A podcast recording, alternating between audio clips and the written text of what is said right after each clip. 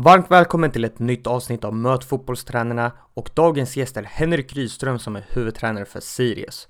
Vi pratar om hans träningsmetodik, den matchförberedande fasen, hur mycket de jobbar med video, vad de anpassar utifrån kommande motståndare, hur han ser på lärande, varför Sirius presterar så bra i år, att de gett läxor till spelarna och hur de har jobbat med implementering av spelidén. Rydström berättar även om sin syn på ledarskap och hur det har utvecklats från när han började vara tränare till idag att han inte var den ledare han ville vara förra säsongen, om att bänka spelare, att få kritik, om gruppdynamik, hur han jobbar med sitt ledarteam och vilka egenskaper som är viktiga hos dem han vill arbeta med och mycket, mycket annat.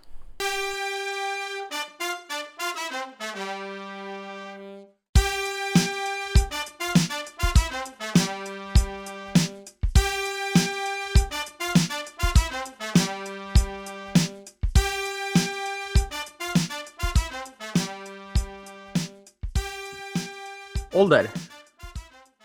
44. Familj? Ja, sambo och två barn. Bor? Jag bor eh, i Kalmar och Uppsala. Eh, men det är ju Kalmar som eh, familjen bor i så, så är jag här och jobbar. Men tanken är att vi ska flytta hit nu. Okej, okay. hur är det att ha familjen i Kalmar och sen pendla mellan? Det är ju faktiskt en bit att åka emellan. Ja, men det har varit en Alltså, utifrån omständigheterna har det fungerat rätt bra. Jag, jag har ju flygpendlat. Ehm, sen så kom coronan och då blev det bil. Eh, mycket tid för, eh, för eh, podd och att reflektera. Men hade man inte trivts så oerhört bra som jag gör i Sirius så hade det varit påfrestande och sen är ju ambitionen som sagt att, att familjen ska komma upp nu till nästa år. Bästa spelaren du har tränat? Mm, ja, men det är svårt att komma ifrån Rasmus Elm. Ehm, um, ser, ser visserligen vissa likheter i, i när det gäller, alltså ibland så, jag tror mycket på träning och att du kan verkligen träna dig till många saker men Rasmus, eh, Stefano Vecchia, Sam Lundholm, det är liksom spelare som tycks bara fötts in på en fotbollsplan och de kan vara borta två år från fotboll och sen när de väl är ute på planen så ja, men det är som ingenting har hänt. Eh, och det, är inte, det är inte så många som har den gåvan. Vad tror du om Rasmus Elm som tränare? Han är väl assisterande nu i Kalmar? Ja, precis. Han har någon, en, en, ett individuellt ansvar för spelarna. Ehm, ja, men Rasmus är ju en av de mest kan man säga, vettiga personerna man har, har stött på. Allt, även när han var 16-17 år så, så, ehm, så var han väldigt noga med att det skulle vara rättvist. Eh, var det så att vi äldre kanske eh, försökte tillskansa oss fördelar på träningarna så, så var han där och påpekade att så gör man inte. Ehm, och utifrån hans erfarenhet så, så eh, tror jag att han kan bli väldigt bra. Och sen är frågan om han vill bli huvudtränare, det vet jag inte. Men att han kan tillföra inom fotbollen definitivt. Favoritlag? Mm, man har ju kommit dit att man har favorittränare. Eh, innan, alltså ska jag säga något lag, så när jag var ung, länge sedan, så hade jag Liverpool. Men det var ju, det var ju på Glenn Hyséns tid. Eh, jag var så dem i någon uppvisningsmatch mot Halmstad i, i Halmstad. Men eh, annars är det mer tränare nu man liksom fastnar för. Och, så. Vilka är de? Eh, alltså dels så har man ju de, de, de som alltid nämns eh, som man inspireras av. Eh, eh som Bielsa, som eh, Pep, eh, som eh, Tuchel, som alltså eh, men sen så mm, kanske jag mer glidit åt att också titta på då vad gör eh, lag som påminner om Sirius. Så att jag började väl redan i våras titta mycket på Bodö Glimt. Sen så blev det ju, har ju de verkligen kommit i ropet, men tittade liksom på hur de spelar, hur de agerar och um, eftersom det påminner kanske mer om Sirius än vad Barcelona gör. Uh, eller just nu kanske. Nej. Men um, just att man hittar beröringspunkter som blir relevanta för ens egen verksamhet. Men jag tror det är viktigt. Jag, ibland har man fått ett långt svar, men ibland kan man bli så här, liksom att man så tycker jag i början av ens tränarkarriär så, så fick man höra att ja, du försöker vara som Pep eller du försöker vara som den och den. Ja, är det fel? Alltså um, den generationen innan mig eller till gång, alltså även alltså det kan inte bara innan mig, men ännu längre tillbaka, då var det ju, alltså de blev inspirerade av andra tränare och så var det ju eh, Bob och Roy som var inspirationen till många tränare som jag sen har varit spelare under. Vad, vad, man ska ju ha inspiratörer. Förebild? Um, alltså på, på, ett, uh, på ett, om vi tänker ändå ett idrotts, idrottsmässigt perspektiv så är det Phil Jackson som, som tränade, inte bara, men han Chicago Bulls. Um, när Jordan var där och, och sen har han varit i, i andra NBA-klubbar. Utifrån hur han, hur han eh, skapade en, en, en, ett ett sätt att eh, hantera superstjärnor och ändå få dem att dra åt samma håll. Och, eh, han, är, han är ledarmässigt en stor förebild. Naturgräs eller konstgräs? Mm. alltså jag har ju varit galen eh, naturgräsförespråkare och, och, eh, men nu när man är en tränare på konstgräs så jag måste säga att jag har svängt en hel del och det, det trodde jag aldrig skulle säga men jag, jag trodde så här, på naturgräs kan du inte, eller på konstgräs kan du inte spela bra försvarsspel och pressspel, men det reviderar jag. Det kan man visst. Ehm, och sen så tycker jag väl att många gräslag eh, spelar en, en, en rätt torftig fotboll. Inte alla, vi har Malmö som givetvis är ett undantag, men det har nästan blivit att man använder en dålig gräsplan som en ursäkt för att man faktiskt inte ska försöka ha ett passningsspel. Så ehm, just nu uh, en bra konstgräsplan. Kostym eller träningsoverall på match? Jag har också svängt från att uh, jag var ass till Peter Svärd och stod i kostym. uh, så det var väl Florén som var assisterande i Norrköping som bara, vad, vad gör du liksom? Ja, men jag... Så började jag ha träningsoverall. Ehm, nu är jag väl något mellanting. Det, det, är ju, det är lite hockeymässigt så här i Allsvenskan att jag måste ju ha vissa... Jag behöver ju ha, och nu ser du här i alla fall med Unibet och, och reklam liksom på mina kläder. Så att eh, då är det inte så lätt att hitta en snygg stil som, som eh, inte är träningsoverallsmässig. Vad gör du på match då? Eh, så då, då har vi klart med allting. Så dels så är det påminnelse för spelarna rent taktiskt och sen så eh, ibland kan jag sitta och eh, försöka förkovra mig. Då har man liksom ett det här lugnet för stormen så då kan jag försöka kolla på eh, webbinar som jag inte hunnit eller läsa i fatt saker. Eh, eh men jag har sällan någon ro i kroppen för att eh, göra liksom göra för svåra saker. Eh, för det, det, tankarna går till matchen hela tiden. Favoritsyssla utanför fotboll? Ja, alltså förutom då liksom umgås med mina barn så, så även om den äldsta inte tycker det är så kul att umgås med mig längre, men eh, eh, så gillar jag att träna. Alltså jag, jag lägger väldigt, fotboll tar upp 90% av ens tillvaro, men de andra 10 procenten så försöker jag verkligen träna för, för eget bruk. Då.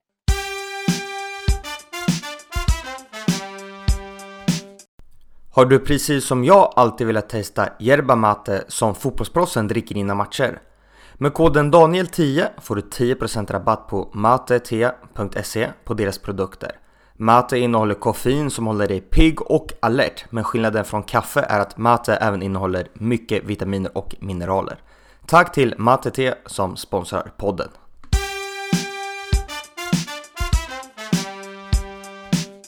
Varmt välkommen Henrik Rydström till Möt fotbollstränarna. Tack så mycket. Jättekul att ha med dig nu. Vi har ju nästan pratat om att få till den här intervjun i kanske ett års tid. ja, precis. Det har varit massa saker som kom emellan. Verkligen. Och eh, det är dagen före match för er del. Hur går tankarna inför helgen?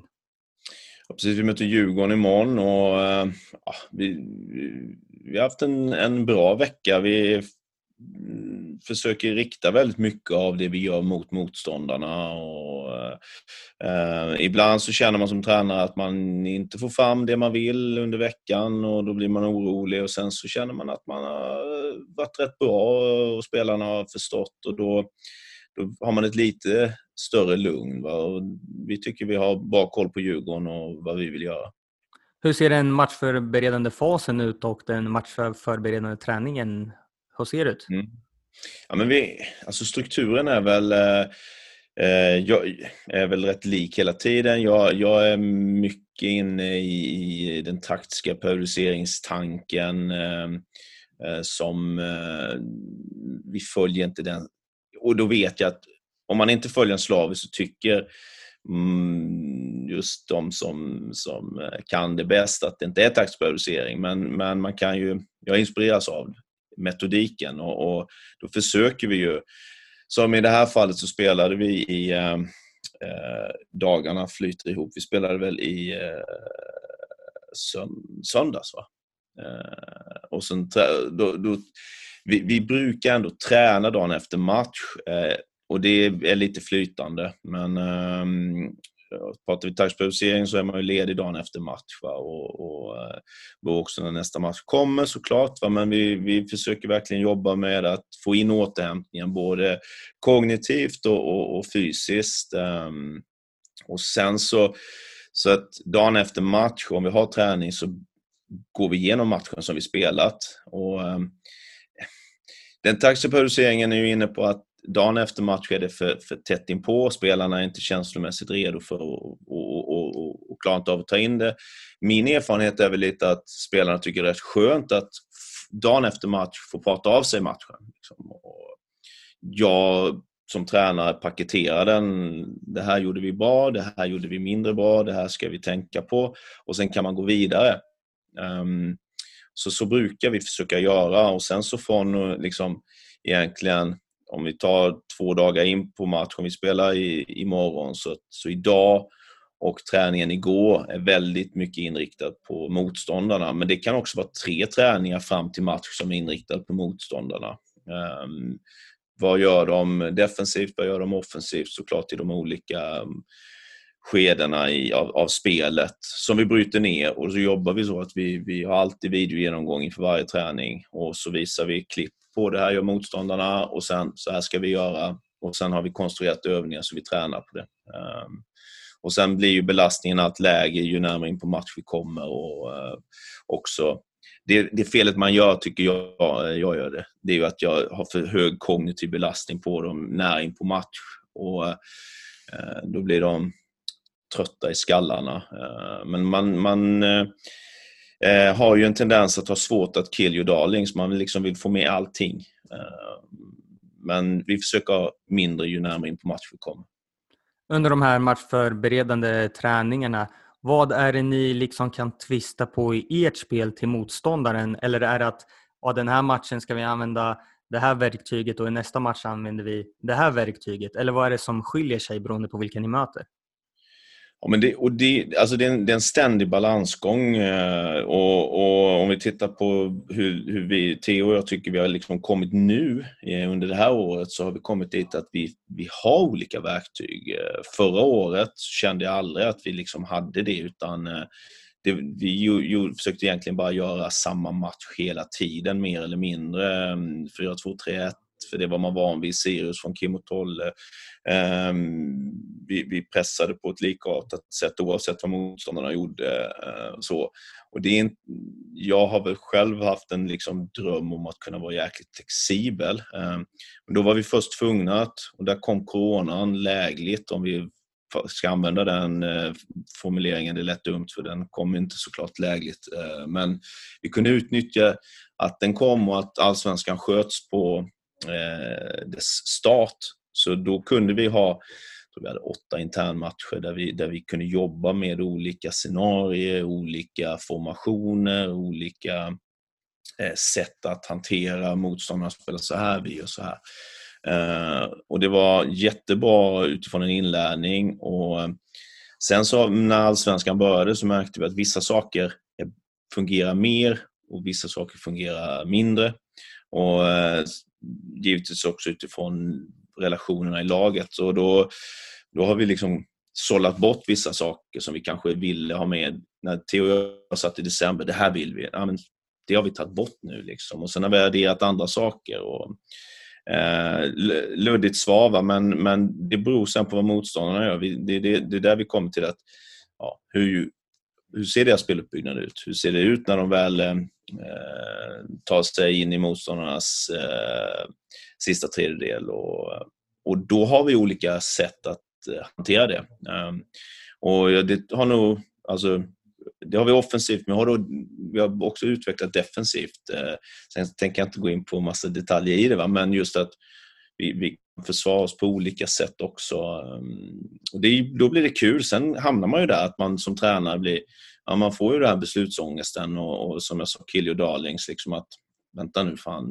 ska vi göra så? Eller ja, vi kan ju göra så. Eller, eh, till slut måste man ta bestämma sig och sen så eh, får man gå för det. Men vi brukar ha rätt långa diskussioner innan vi kommer fram till någonting och spelarna kan vara lite involverade i det med. Eh, som i exempel idag så jobbade vi med hur vi vill försvara oss. Och, ja, Stefano Vecchio hade några tankar och, och Mohammed Seids hade några. Ja, men okej, då, då vrider vi på det så, så uh, lär man sig saker som tränare i det också. Du sa att ni jobbar med klipp varje dag. Hur mycket klipp visar ni för spelarna och hur långa brukar de vara för att mm. hålla koncentrationen uppe hela tiden? Ja, men precis. Eh, jag har ju fått lära mig från, från pro-utbildningen att man ska inte ha så mycket klipp och eh, jag håller ju med om det och sen så bryter jag med det ändå. Nej, men, alltså, vi, vi jobbar med klipp utifrån eh, Ibland kan det vara, som jag sa, vi möter Djurgården. Deras defensiva organisation ser ut så här. Bang, det kan vara ja, men det kan vara 15 klipp för spelare inför en träning. Men då är ju ett klipp är ju 10 sekunder. Det visar kanske bara eh, utgångspositioner. Eh, där, sen kan ett klipp vara på 20 sekunder. Och sen kanske det vi försöker göra är att vi har några punkter och sen visar då, om vi har 10-15 klipp så visar de egentligen två punkter vi bankar in. Det, det visar e-, egentligen bara samma sak. Ehm, men mot olika motstånd, eh, eh, olika delar av planen till exempel. Ehm, men sen kan det vara, vilket vi jobbar med också, att det kan vara hur, hur, hur spelar eh, Leipzig sitt försvarsspel? Eller hur gör de bästa mål? Eller hur, alltså, lite som mer handlar om vår egen utveckling. Så att det blir klipp varje dag. Sen blir det klipp från träningen den gångna dagen. Ibland är det ju två roliga klipp på när någon har missat eller Theo blir rädd för vattenspridaren eller några sådana här grejer. Men eh, eh jag, tror ju, jag tror ju att de definitivt kan bli trötta och tappa koncentrationen men genomgångarna är ju sällan eh, så långa. Eh, däremot så har vi det vi varje dag mer.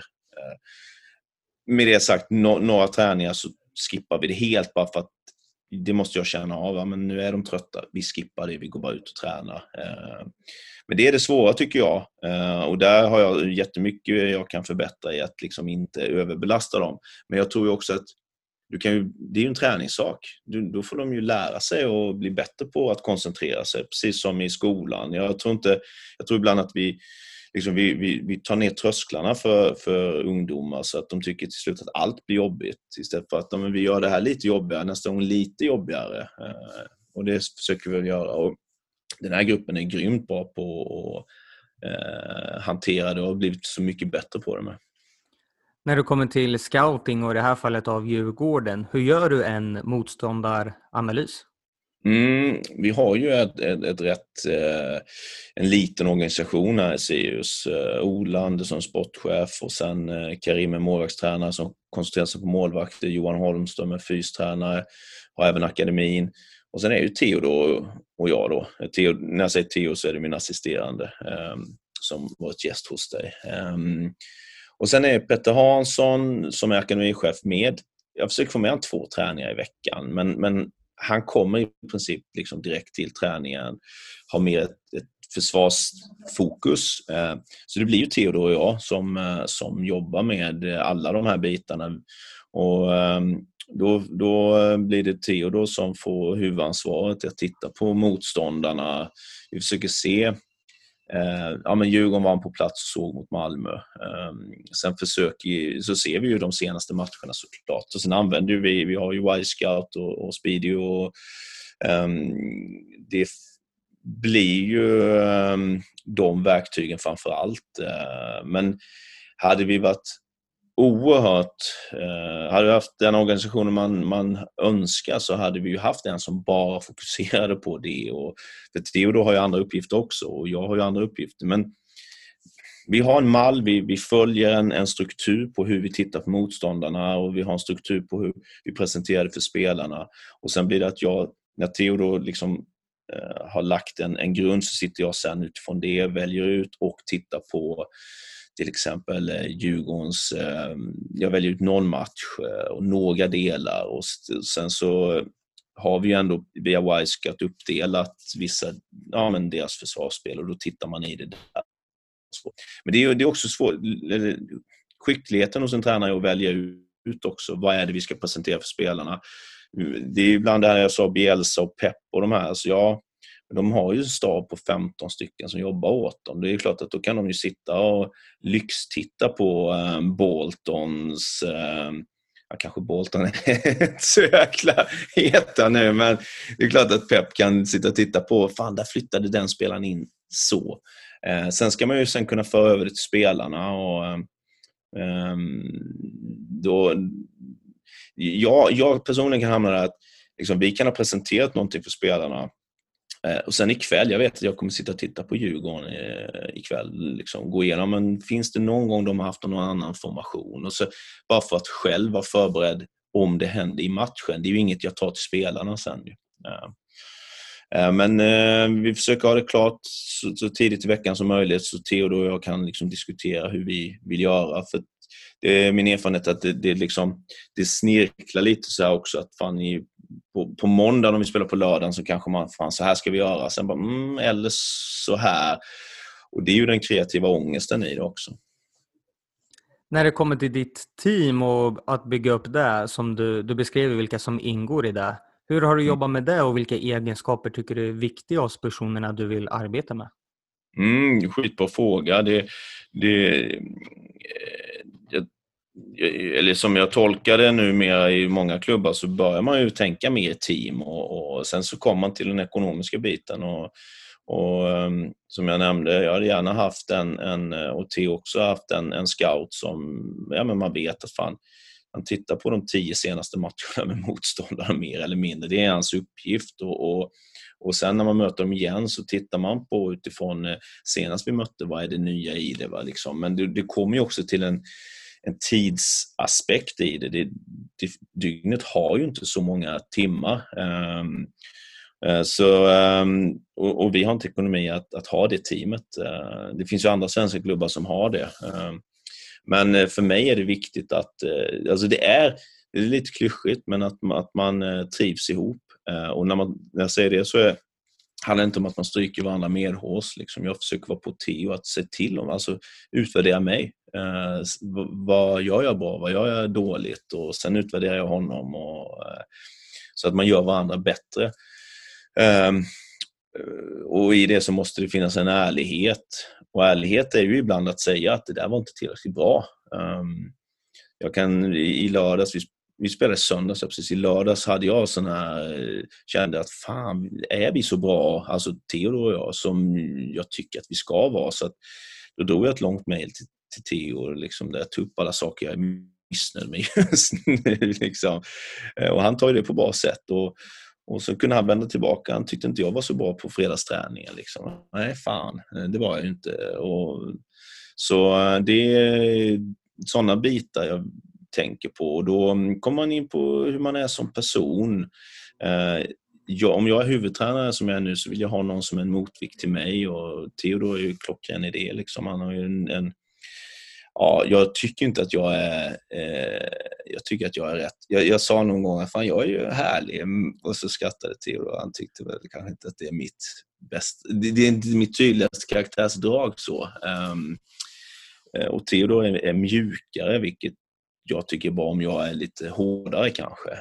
Um, uh, och det, om jag säger varför jag valde Theodor så är det också för att jag, jag, vill, jag vill ha någon i min närhet som um, kan vara det här naiva eh, på ett positivt sätt. Alltså jag vill inte Eh, ja, men jag blev inte tränare för att göra som, som ehm, eh, liksom Lagerbäck. All respekt åt Lagerbäck. Eh, men jag, gjorde, jag blev inte tränare för att liksom bara ta mig igenom matcher och överleva matcher, lite som jag tyvärr fick göra som spelare.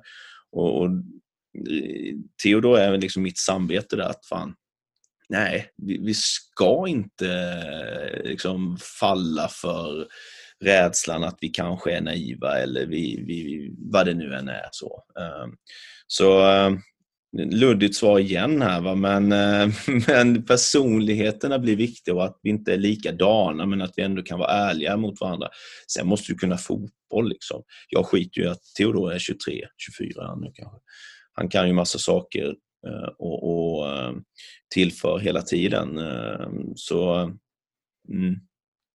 Sen så begränsas ju liksom av, av det ekonomiska utrymmet eh, för att annars hade vi varit flera i staden. Förutom att vara ledare för spelartruppen så är du även ledare för ditt ledarteam. Hur hanterar du det för att få alla nöjda och fördela uppgifter och att alla mm. känner sig liksom att de får uttrycka det de kan och vill? Mm, ja, det, är ju, det, det, är ju liksom, det definierar nästan vad jag tycker ledarskap är. Eh, för att om, om, om jag bara pekar med hela handen och, och eh, också, det här är också lite min erfarenhet av de jag jobbat med innan och, och den uppfattning man fick när man spelade om, om hur assisterande tränare var liksom då, så la de ut koner. Ehm, och ehm, det är ju inte stimulerande för det första så vet jag att jag kan inte allting och jag måste ha folk runt omkring mig som, som, som hjälper mig. Um, och det andra är att det blir så jäkla tråkigt om, om det bara är jag. jag. Jag må ha ett ego men jag tycker det är kul att man är ett team. Liksom. Och då, då måste jag också försöka skapa en, en, en, en grupp eller ett, ett sammanhang där de jag jobbar med känner att ja, men de kan faktiskt säga till mig att uh, vad det nu än är. Alltså att det inte finns någon prestige. Man brukar prata om framgångsrika organisationer, att det, det är klart att det är hierarkier men det ska finnas liksom en, en känslomässig trygghet i det och att du kan säga att men fan, det där var inte bra. Alltså, även om jag är naprapat, Anton, min naprapat, ehm, ska kunna säga att han har märkt någonting, eh, vad det nu än är, Eh, det kan vara positiva, nu, man tar ju alltid upp liksom som om det är negativa saker som ska tas upp, men att han kan säga det utan att han är rädd att jag ska bli förbannad eller säga att du kan ingenting om det, det där. Så i själva kärnan i teamet så måste det vara prestigelöst. Ehm, sen är det jävligt lätt för mig att sitta här och säga och vad, hur reagerar jag om Theo skulle ifrågasätta någonting jag har tagit ett beslut om jag hoppas att jag reagerar bra, att han känner att han kan säga det.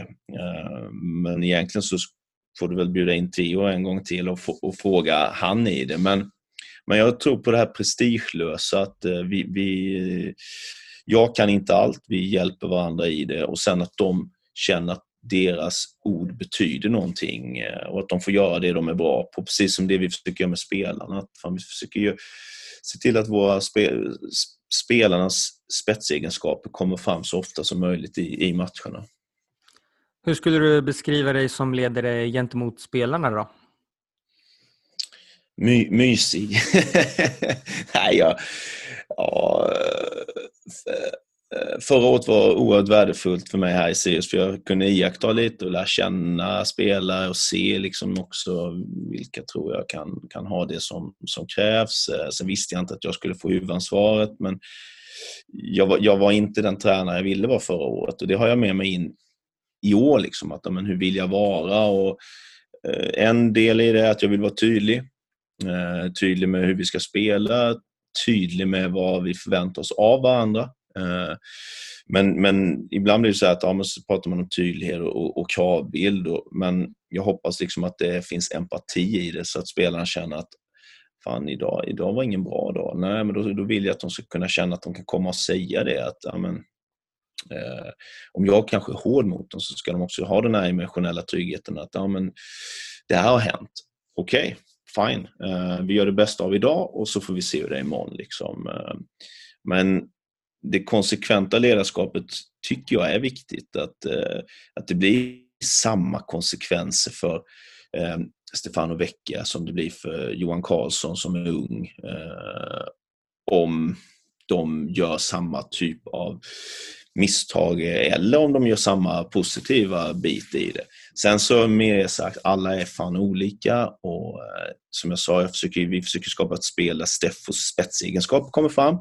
Ja, då kanske inte han ska jaga andra bollar som Johan Karlsson ska göra i det. Va? Men, men att om man brister i någonting i det här överenskomna, som vi var tydliga med i januari, det här gäller, det här gäller Sirius liksom 2020. Då blir det samma konsekvenser om, oavsett vem man är. Eh, och vi försöker vara konsekventa i laguttagningar. Vilka springer på träningar, vilka springer inte? Och, eh, det jag hoppas att de uppfattar mig tydlig i det.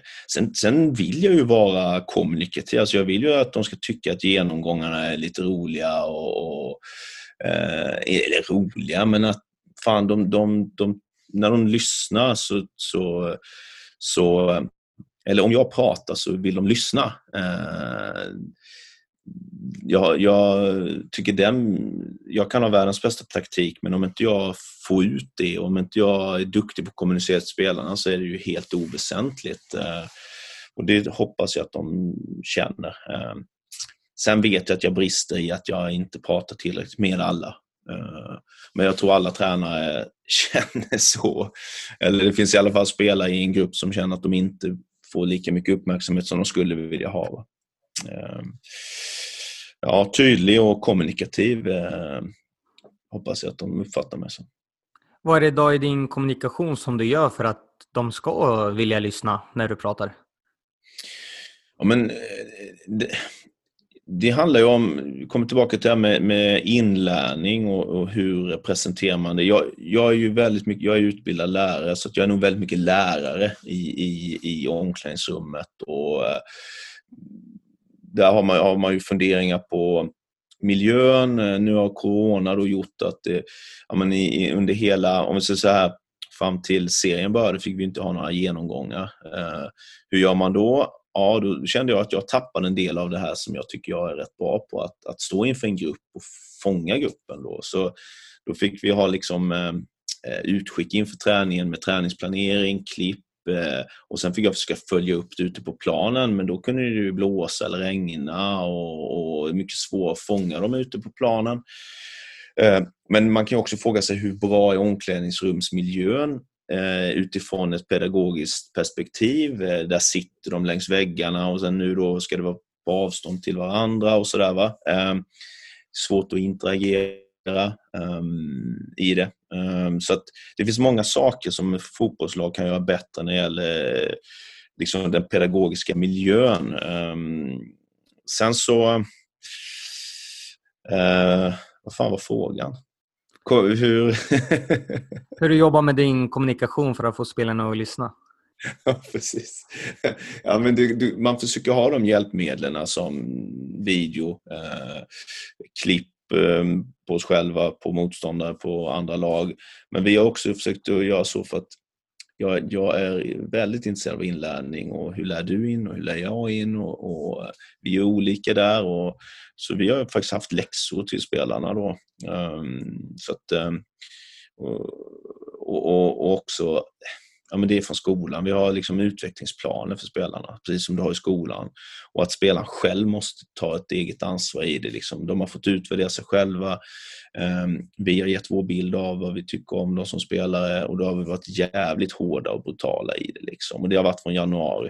Eh, I det då tycker jag det finns en fördel för då, då har du hela tiden en dialog med spelaren. Spelaren vet vad, vi har, vad han behöver jobba med. Så när han sen kommer, vilket jag hade en spelare som sen gick ut i media och sa att han förstod ingenting. Ehm, då vet jag, liksom, och han vet att sen i januari så, så har vi varit tydliga med vad han behöver jobba med. Och, och då är det lite lättare att inte bli irriterad för att någon säger någonting och man behöver inte bemöta det för man, man vet. Ehm.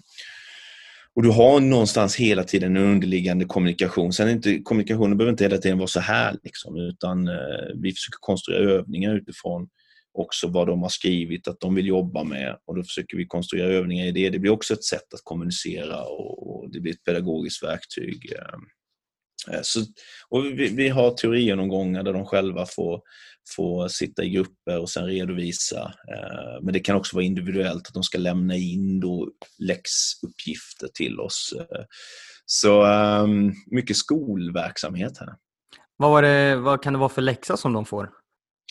Ja, men till exempel så, så um, fick de, ja, men den, den, en av de första de fick var liksom att de, vi satte ihop 10-15 klipp på, på, olika typer av försvarsspel som vi, vi tycker var intressant. Och så fick de helt, analys, helt enkelt analysera det. Och då var det inte på oss själva, det var på ja, mm, topplag i Europa. Uh, hur, vad gör de liksom, utifrån våra principer? Och vi pratar om vad vi är i planen då, vertikalt uh, och, och, om det skilde sig något när det var högt upp eller semihögt eller lågt. Då. Ehm, så fick de analysera och där, där har ju inte vi något krav på att det ska vara en, en en eh, redovisning som de står inför gruppen eller där eh, det är massa, det måste vara keynote-presentation. Men vissa gör det ju oerhört snyggt. Eh, Vissa skriver ner bara enkla uttryck och ord och då kan vi prata om det sen. Eh, men sen följer vi upp det och summerar det för gruppen och, och kommer tillbaka till det i andra genomgångar eller i träningssituationer. Så eh, ja, så kan det se ut. Du nämnde där förut att du förra året inte var en ledare som du ville vara. Hur var du då och vad var det som du inte gillade liksom med dig själv?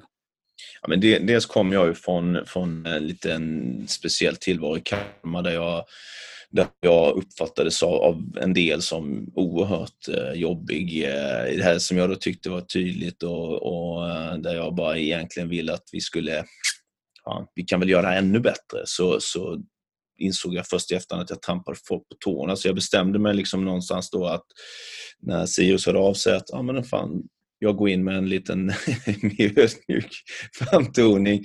Vad kan jag lära mig av det som Kim och Tolle gjorde här och det Mirza då stod för? Och, och um, men samtidigt då så, så, blev det väl också att jag kanske det var det ena dels och när man säger dels så ska det komma ett dels till. Dels då kommer det andra här så, så var det väl att jag kände att jag kanske också la för mycket band på mig själv. Och eh, på, och, och, och det ena sidan så tycker jag att det Mesa jag gjorde förra året, det, det, är jag jäkligt stolt över för att eh, det var en grupp som till, dess, till viss del var rätt mätt. Eh, liksom, och till viss del så bestod det av spelare som var skadade. Eh, de bästa spelarna eh, spelade väldigt sällan och det blev verkligen klippa och klistra och eh, där var Mirza rätt prestigelös att okej, okay, fan, vi backar från det här. Vi kan inte trycka på dem de här sakerna och vi kan inte kräva det här. Eh, och då hade vi rätt bra fingertoppskänsla i det, men, men man stod också där i vissa situationer där man borde bara, nej men det här accepterar inte jag. Och så lät man det passera. Eh, och när du börjar göra det så, så, så eh, är rätt svårt att ta tillbaka det och sen så är det fyra spelare som ser igenom och bara, men vänta nu, du säger det här men du släppte det och man bara, ja. Och ehm, då blir man mer passiv liksom. Så där hamnade jag väl rätt mycket tycker jag själv.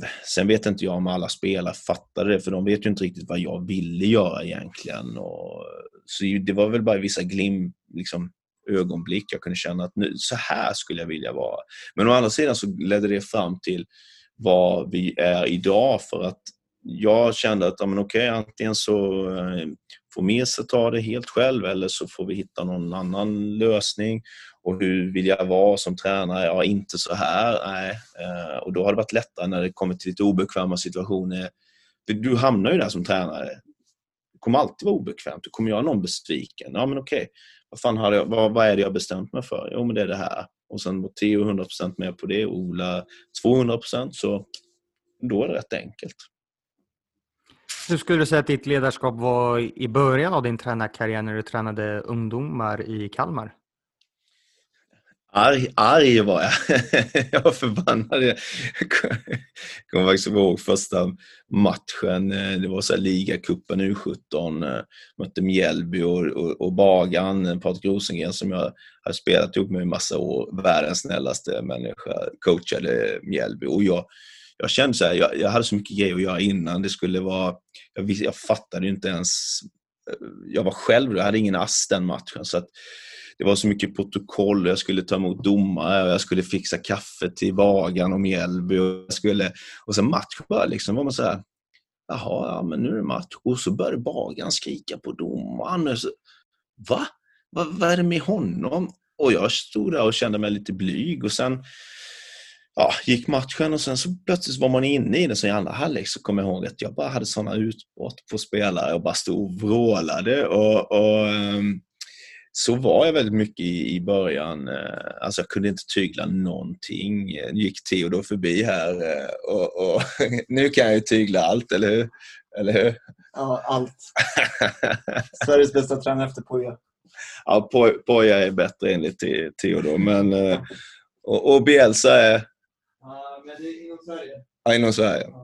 Ja. Nej, men jag liksom verkligen gav... Jag, jag var typ som jag var som spelare, bara som tränare. Och, och fick ofta be om ursäkt dagen efter till spelarna. Då, bara, Nej, förlåt, liksom, jag, jag håller på att lära mig det här. Ehm, men eh, det jag tror att jag ändå hade var väl just den här, någon form av förmåga att eh, entusiasmera spelarna och få dem liksom att vilja göra saker de kanske inte var bekväma med. Rätt svåra träningar, alldeles för svåra träningar. Sådär. Men jag märkte också att spelarna ofta tyckte det var kul. Eh, och efter mitt första år så var jag tvungen att sålla ut vissa från U17, men då fick jag ändå intrycket att de, ja, men de var så här, men fan, det, var, det, var, det var kul att ha det som tränare. Jag känner att jag blev en bättre spelare. Det gav mig en boost. Sen när man, så är det väl alltid när man tittar på det så bara insåg man, herregud, vad, vad, vad, vad höll man på med? men arg och eh, men, men eh, entusiasmerande. Det var väl det tydligaste. Hur har du lärt dig idag och har du, hur har du utvecklats till den du är idag? Men jag hade tur att även då när jag var U17 i Kalmar så hade jag bra folk runt omkring.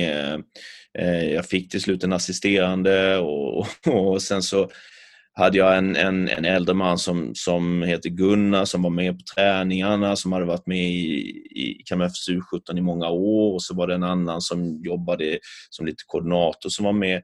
Och vi skapade, alltså jag fick ett team runt omkring mig så efter varje match så kunde vi, jag hade vi en sån sms, nej inte sms, en mailtråd där jag bara kunde liksom skriva av mig allting. De gav feedback, ja fast vi tycker, alltså lite det jag sa att jag tycker att ett team ska vara. Alltså att man jag är öppen med fan, fan vad dålig jag var. Och sen kunde de, ja, ja det var inte bra, men det där var bra. Och så fick jag hjälp med att navigera. Eh, och, och, det har varit så jäkla värdefullt i, i min liksom, tränargärning. Jag har liksom, eh, haft så bra folk runt omkring så att man har liksom, kunnat navigera rätt. För Jag tror man måste få göra de där felen också i det. Men sen så jag, jag måste säga att eh, tränarutbildningen Advanced, eh, Pro, eh, med, med eh, väldigt bra... Dels de man pluggar med, både på Advanced och, och, och på Pro. Och sen då, eh, min, jag, jag hade en väldigt bra eh, handledare i form av Nik, eh, Niklas Ignell som nu är i Norrköping, som, som ja, men, så här, rätt stöttning, eh, liksom knuffa en i en annan riktning när man är på väg åt något annat håll. Och, eh, det, det, har varit så bra i, i reflekterandet. Eh, och då har man ju insett att Eh, ja, men till exempel det här, hur, hur, hur, vad tar jag för beslut när jag är arg i matchen? Ja, antagligen jävligt dåliga beslut. Eh, så att nu är jag ju bara i, i korta perioder på domarna, ju då, men inte... Spelarna är ja, kanske någon Jag har skrikit någon gång så att jag höll på att svimma här. Det var väl i första matcherna, men, men eh, generellt är jag mycket lugnare. Du var ju lite inne på det kort där förut med en spelare som gick ut och kritiserade dig. På vilket sätt hanterar du när det kommer till petning av spelare som spelat mycket och de som inte spelat mycket och de som är ordinarie och inte ordinarie? Hur hanterar du det här problemet? Men ett, ett sätt att försöka förebygga vissa av de här sakerna var just det här som då Theo och jag hade med, med, med utbildningsplaner. Alltså att ja, men det ska inte komma som en total överraskning vad vi tycker om spelaren. Eh, men jag tror att det här är en bit som vi, vi tränare lägger alldeles för mycket fokus på. Alltså, ibland sitter man ju i, i tre timmar, men vem ska vara, vilka ska vi ha på bänken egentligen? Eh, vi, vi har ibland det vi kallar 19 man, alltså vi tar med en extra ifall någonting händer. Man, samma sak i Kalmar, vi kunde ju liksom ägna två timmar åt att prata om vem ska vara 19, kommer inte ens in i matchen. Liksom, så här. Um, Eh, och jag tror att ju, ju otydligare man är i sitt ledarskap och i riktningen i, i klubben eller föreningen så blir det ännu mer tid man lägger på de här bitarna. Eh, men i det så är det också att man, man det är det kanske den, den jobbigaste biten som tränare för att man har en, ett, ett hjärta för spelarna. Och man, man skulle ju rent, alltså, det, man skulle vilja att alla fick spela. Eh, vi har försökt förebygga det dels med de här planerna men också genom att, att ta upp saken att ja, så här är det. Liksom, rent krasst, det är 11 som spelar, vi är 25 i truppen, 14 utanför. Eh, hur vill du vara när du spelar? Hur vill du vara när du inte spelar? Och hur vill du när du spelar? Hur vill du att dina lagkompisar ska vara? Vi har försökt ha sådana diskussioner också i, eh, i större i grupper och mindre grupper och sådär. Liksom, så att du någonstans kan vända tillbaka det. Um, sen så, Theo och jag pratade om, om eh, Jürgen Klopp, han, har, han säger väl i någon intervju liksom att på, alltså, fram till matchen så pratar inte han med de som inte ska spela. Liksom, eh, och han vill inte att de kommer till honom heller. Um, för då är det matchen, då är det respekt till matchen. Sen efter kan man prata. Uh, jag tycker det är någonstans rätt sunt. Men man själv hamnar ju där att man ibland vill få spelaren att förstå varför han inte spelar. Och många gånger handlar det kanske om att han bara är faktiskt inte just nu tillräckligt bra. Eh, och så börjar man linda in sig. Jag är ju väldigt stor anhängare av Verheyen också. Eh, men kanske framförallt för hans sätt att kommunicera, inte kanske så mycket periodiseringen men, men han är ju väldigt duktig på att liksom skapa en objektiv ram. Det här gäller, boom. Och så, så eh, blir det inte något känna, tycka liknande. Men det är lätt man hamnar där i samtalet med spelarna. Eh, men eh, mm, jag tror jag, det är väl det man behöver utveckla ännu mer som tränare, just den biten. För att det är samtidigt de spelarna som inte spelar så mycket, det är de som behöver mest feedback också, för de får ju inte det i matchen. Liksom. Mm, jag pratade med Björn som är med Potter i, i Brighton och han jobbade så i Östersund att han la ju mest tid med spelare liksom 12 till vad det är, 20 tre i truppen, liksom 24. För de, de ska också veta vad som gäller när de väl får spela och de ska känna sig sedda. Uh, och eh, Theodor har ju en viktig roll i det med och, och gör det bra liksom, i att prata med spelare som är utanför. Men jag måste ju också göra det och, och där är jag inte alltid bra. Hur presenterar ni truppen och startelvan? Gör ni det dagen före match på träningen eller på matchdag eller hur ser det ut? Ja, vi försöker skapa liksom en kultur här där, där eh, alltså, vi utsätter spelarna för massa jävla konstiga saker hela tiden och de ska bara fokusera på det de ska göra. Så lite så är det eh, med laguttagningen. Jag tror inte vi har sagt den dagen innan någon gång, utan de får den på matchgenomgången. Eh, är det att vi Alltså åker vi kvällen innan och bor på hotell så blir det ju gärna så, för då brukar vi ha ett möte på hotellet liksom, där vi, så vi inte har det stressigt på matchdagen. Då, då fattar de väl mer eller mindre. Och i och med att vi, vi är riktade mot en motståndare på träningarna så är det ju också så att ja, de fattar ju så. Men de får det aldrig förrän eh, vid matchgenomgången. Och, ja, det hanterar de superbra. Liksom. Um, så um, ja, då, samma, samma dag helt enkelt. Hur kan, hur kan ett sånt här samtal se ut då, dagen efter match när spelaren som inte fick spela kommer fram till dig? Mm.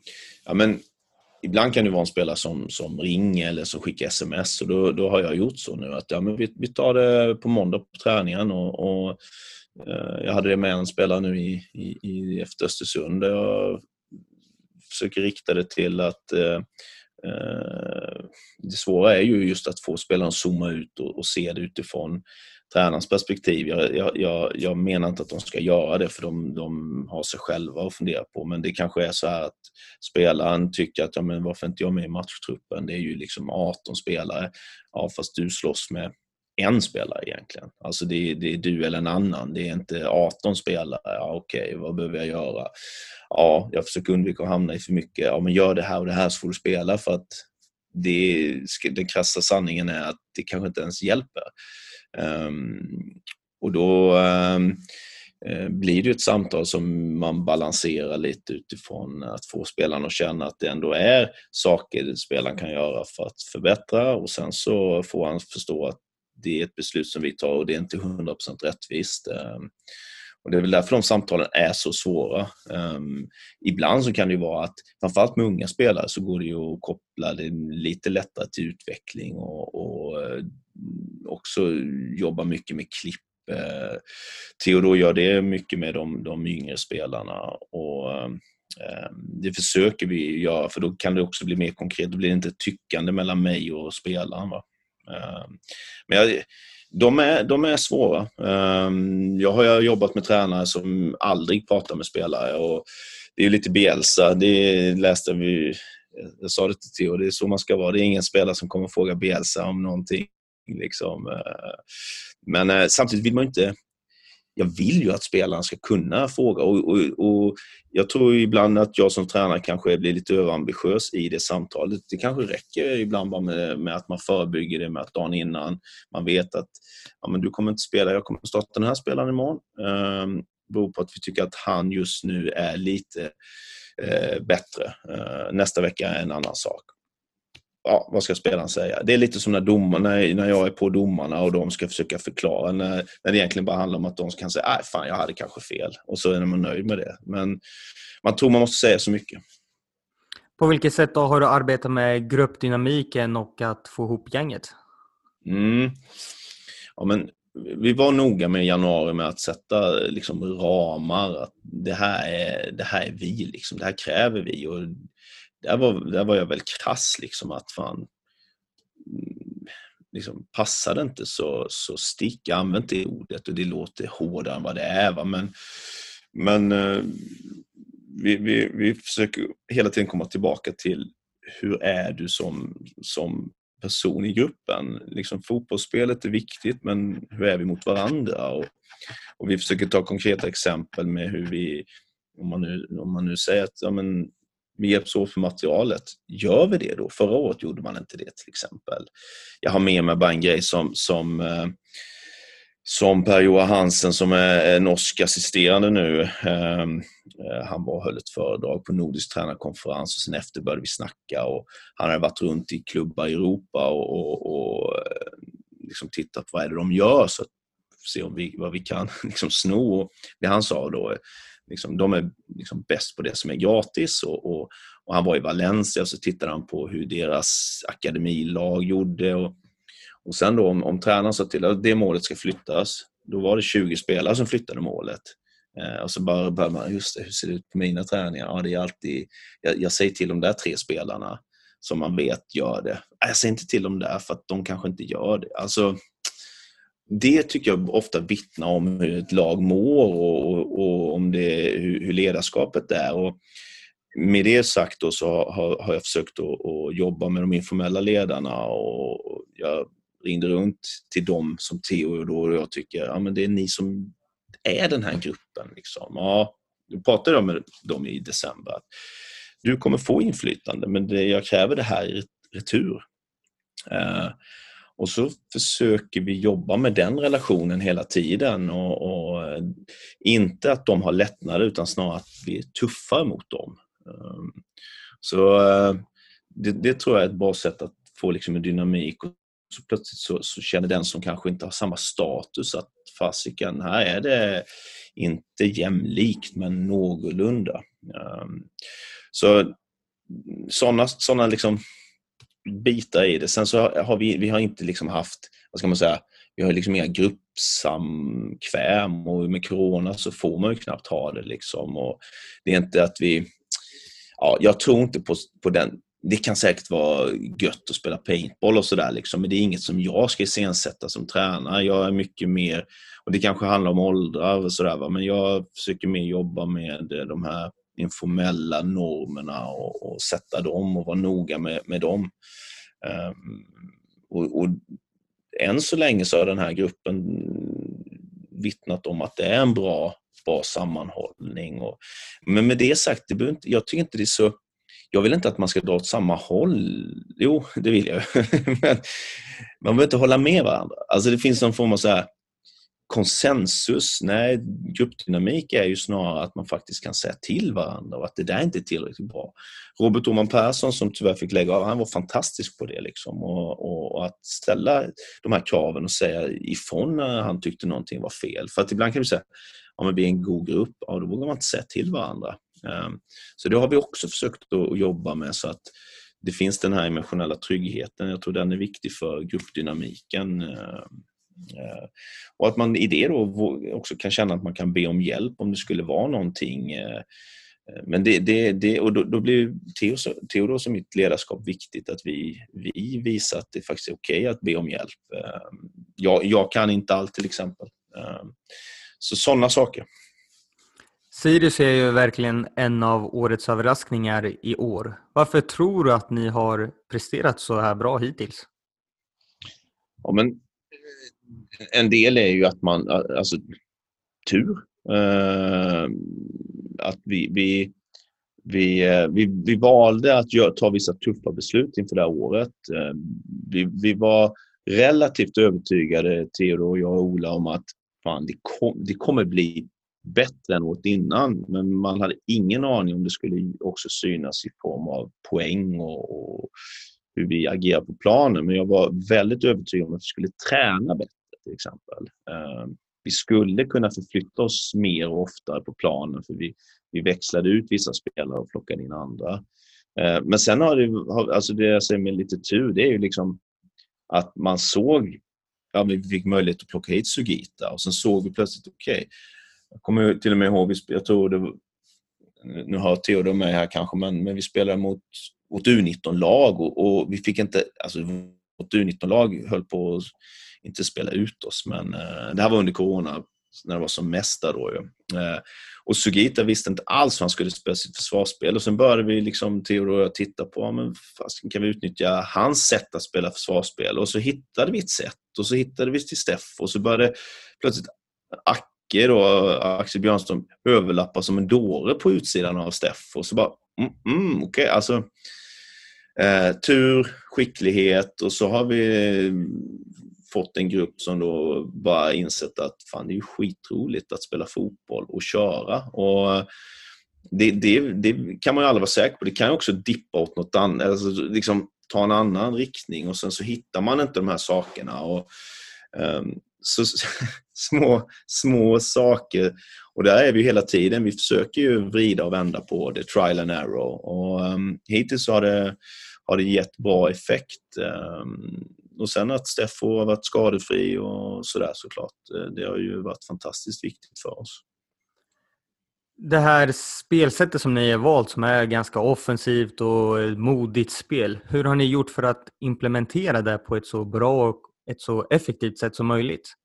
Mm. Ja, men vi, vi, vi, det, det är ju lite det som jag sa, just att man kan vara världens, ha världens bästa taktik, men får inte spelarna vilja göra det så är det ju helt ointressant. Och, och där får man hela tiden som tränare slåss mot dels sina egna demoner. Som jag sa, jag, jag har en tendens att bli, ja men vänta nu är vi naiva. Det, ja, vi kanske bara ska lyfta upp bollen och sen pratar man med Theo och sen så gör vi inte det. Liksom. Och sen så eh, har man också att spelarna hör från folk runt omkring. Eh, vi har ju släppt in en del mål där, där, där, man kan tycka att ja, men det har varit bättre att bara dra iväg bollen. Liksom. Mm, Okej, okay. eh, spelarna kanske tycker och tänker det. Förra året så, så hade vi en spelare som sa att vi ska inte spela som vi, som vi vill utan som vi kan. Eh, och, och, ja, det ju, låter ju vettigt, liksom. men det är också en rätt tråkig syn på det, för vi tror att vi kan få spelare till att faktiskt kunna mer än vad de tror att de kan. Va? Eh, och då kommer vi till att hur tränar vi? Och det är väl kanske den största framgången för oss, att vi har kunnat få spelarna att känna att fan, det vi gör i träning är relevant för det vi gör i matchen och att det vi gör på träningen faktiskt ibland är lite svårare än det ni kommer göra på matchen och då får de ett självförtroende av det. Och sen använder vi siffror och statistik för att visa att vi spelar på det sättet för att vi tror att det ökar vår möjlighet att vinna matcher. Sen, sen så ska det också vara på ett sätt som stimulerar och, och eh, Mm, vi har gett spelarna möjlighet till att göra något annat. Men, eh, eller, vi, vi gav dem ett val och de valde det. men de kände nog att de fick välja i alla fall.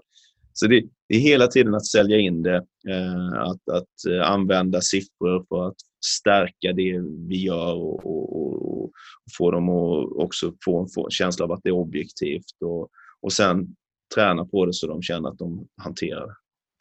Den här överföringen som du nämnde att det vi gör på träning kommer även ske på match men att det är nästan svårare på träningen än på matchen. Kan du ge mm. något mm. konkret exempel på, en, på någonting, en övning eller något skede eller mm. båda som du nämner?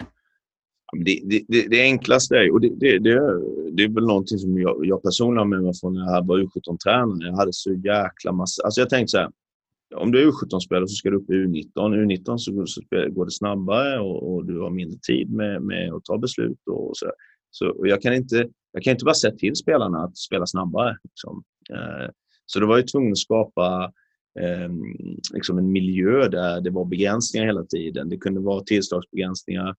Jag är inte jätteförtjust i tillslagsbegränsningar. Eh, Theodor och jag snackade faktiskt om det precis under träningen. För vi, vi började första spelet idag med att spela med max ett tillslag, två i brytning.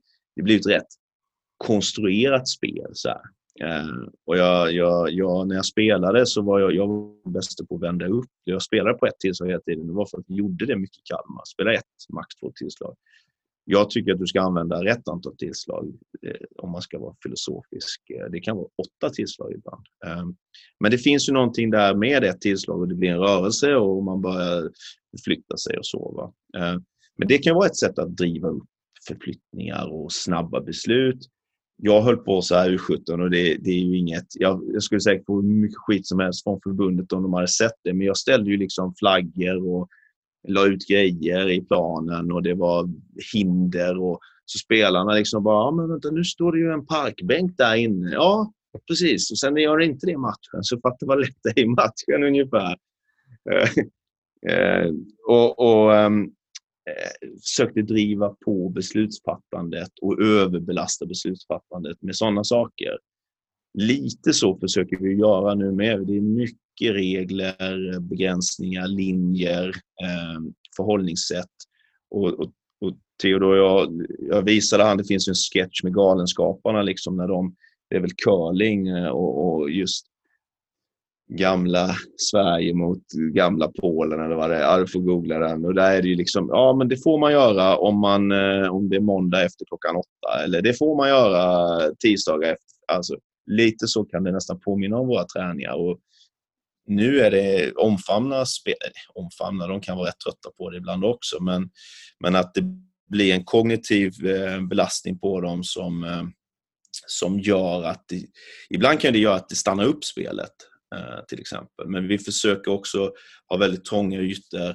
Men i andra änden kan det vara så att om vi vill överbelasta med försvarsspelet så tar vi ut, ut ytorna så att de måste förflyttas över en ännu längre sträcka än vad de gör i matchen. Liksom, sådär. Och så är vi färre spelare på den ytan. och sådär. Så att vi trixar mycket med de sakerna. Um, Uh, ja, och så försöker vi liksom bryta ner moment likt Bielsa faktiskt utan vidare jämförelse. Så här, men vad utsätts Acke för då får han träna på dem.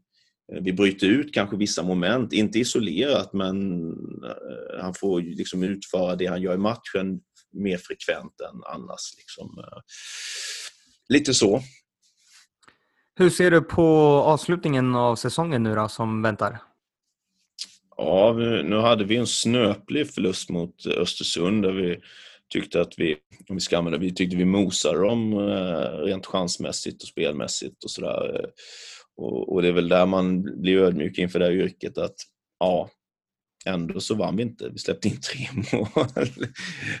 um, men uh, samtidigt så känner vi liksom att det, det är en, en ynnest att vi, vi, vi, är i en position där vi kan möta Djurgården som, som vi liksom är positionsmässigt rätt lika med och, och det finns en, en möjlighet till att, till att verkligen ta en placering som, man, som Sirius aldrig varit nära av. Och, och den här balansen mellan att man tycker att det är en, en, en, något fantastiskt kul men att man inte heller sätter det som något, något tryck på en för då blir det bara liksom glädjelöst. Um, men framför allt, och det är faktiskt inget skitsnack, så är vi väldigt måna och spelarna har anammat det. De är väldigt måna om att vi, att, att vi spelar och genomför matcherna på det sättet som vi har gjort i många fall. Um, mest besvikna har vi varit de gångerna vi har liksom frångått vårt sätt att träna och spela på. Och, och det, är, det, är det offensiva, det är att vi attackerar. Vi vill pressa motståndarna. Och så tar vi hellre då att vi misslyckades med det än att vi håller på med något annat. Sen vrider vi på de sakerna i det. Va? Men att vi, vi Ja, men det är lite livsbejakelse. Det syns att vi, vi tycker det här är jävligt roligt och det ska synas i hur, vi, hur engagerade vi är där ute. Vilken tränare skulle du vilja lyssna på i podden? Kan du, kan du lösa Bielsa? uh, ja, men nu ska vi se. Uh, ja, uh, ja, men Egnell på, som är i Norrköping, han har nog inte varit... Uh, han är väldigt vettig och, och bra. Um, så det tycker jag. Då får jag säga stort tack att du tog dig tid och lycka till mot Djurgården imorgon. Tack så mycket.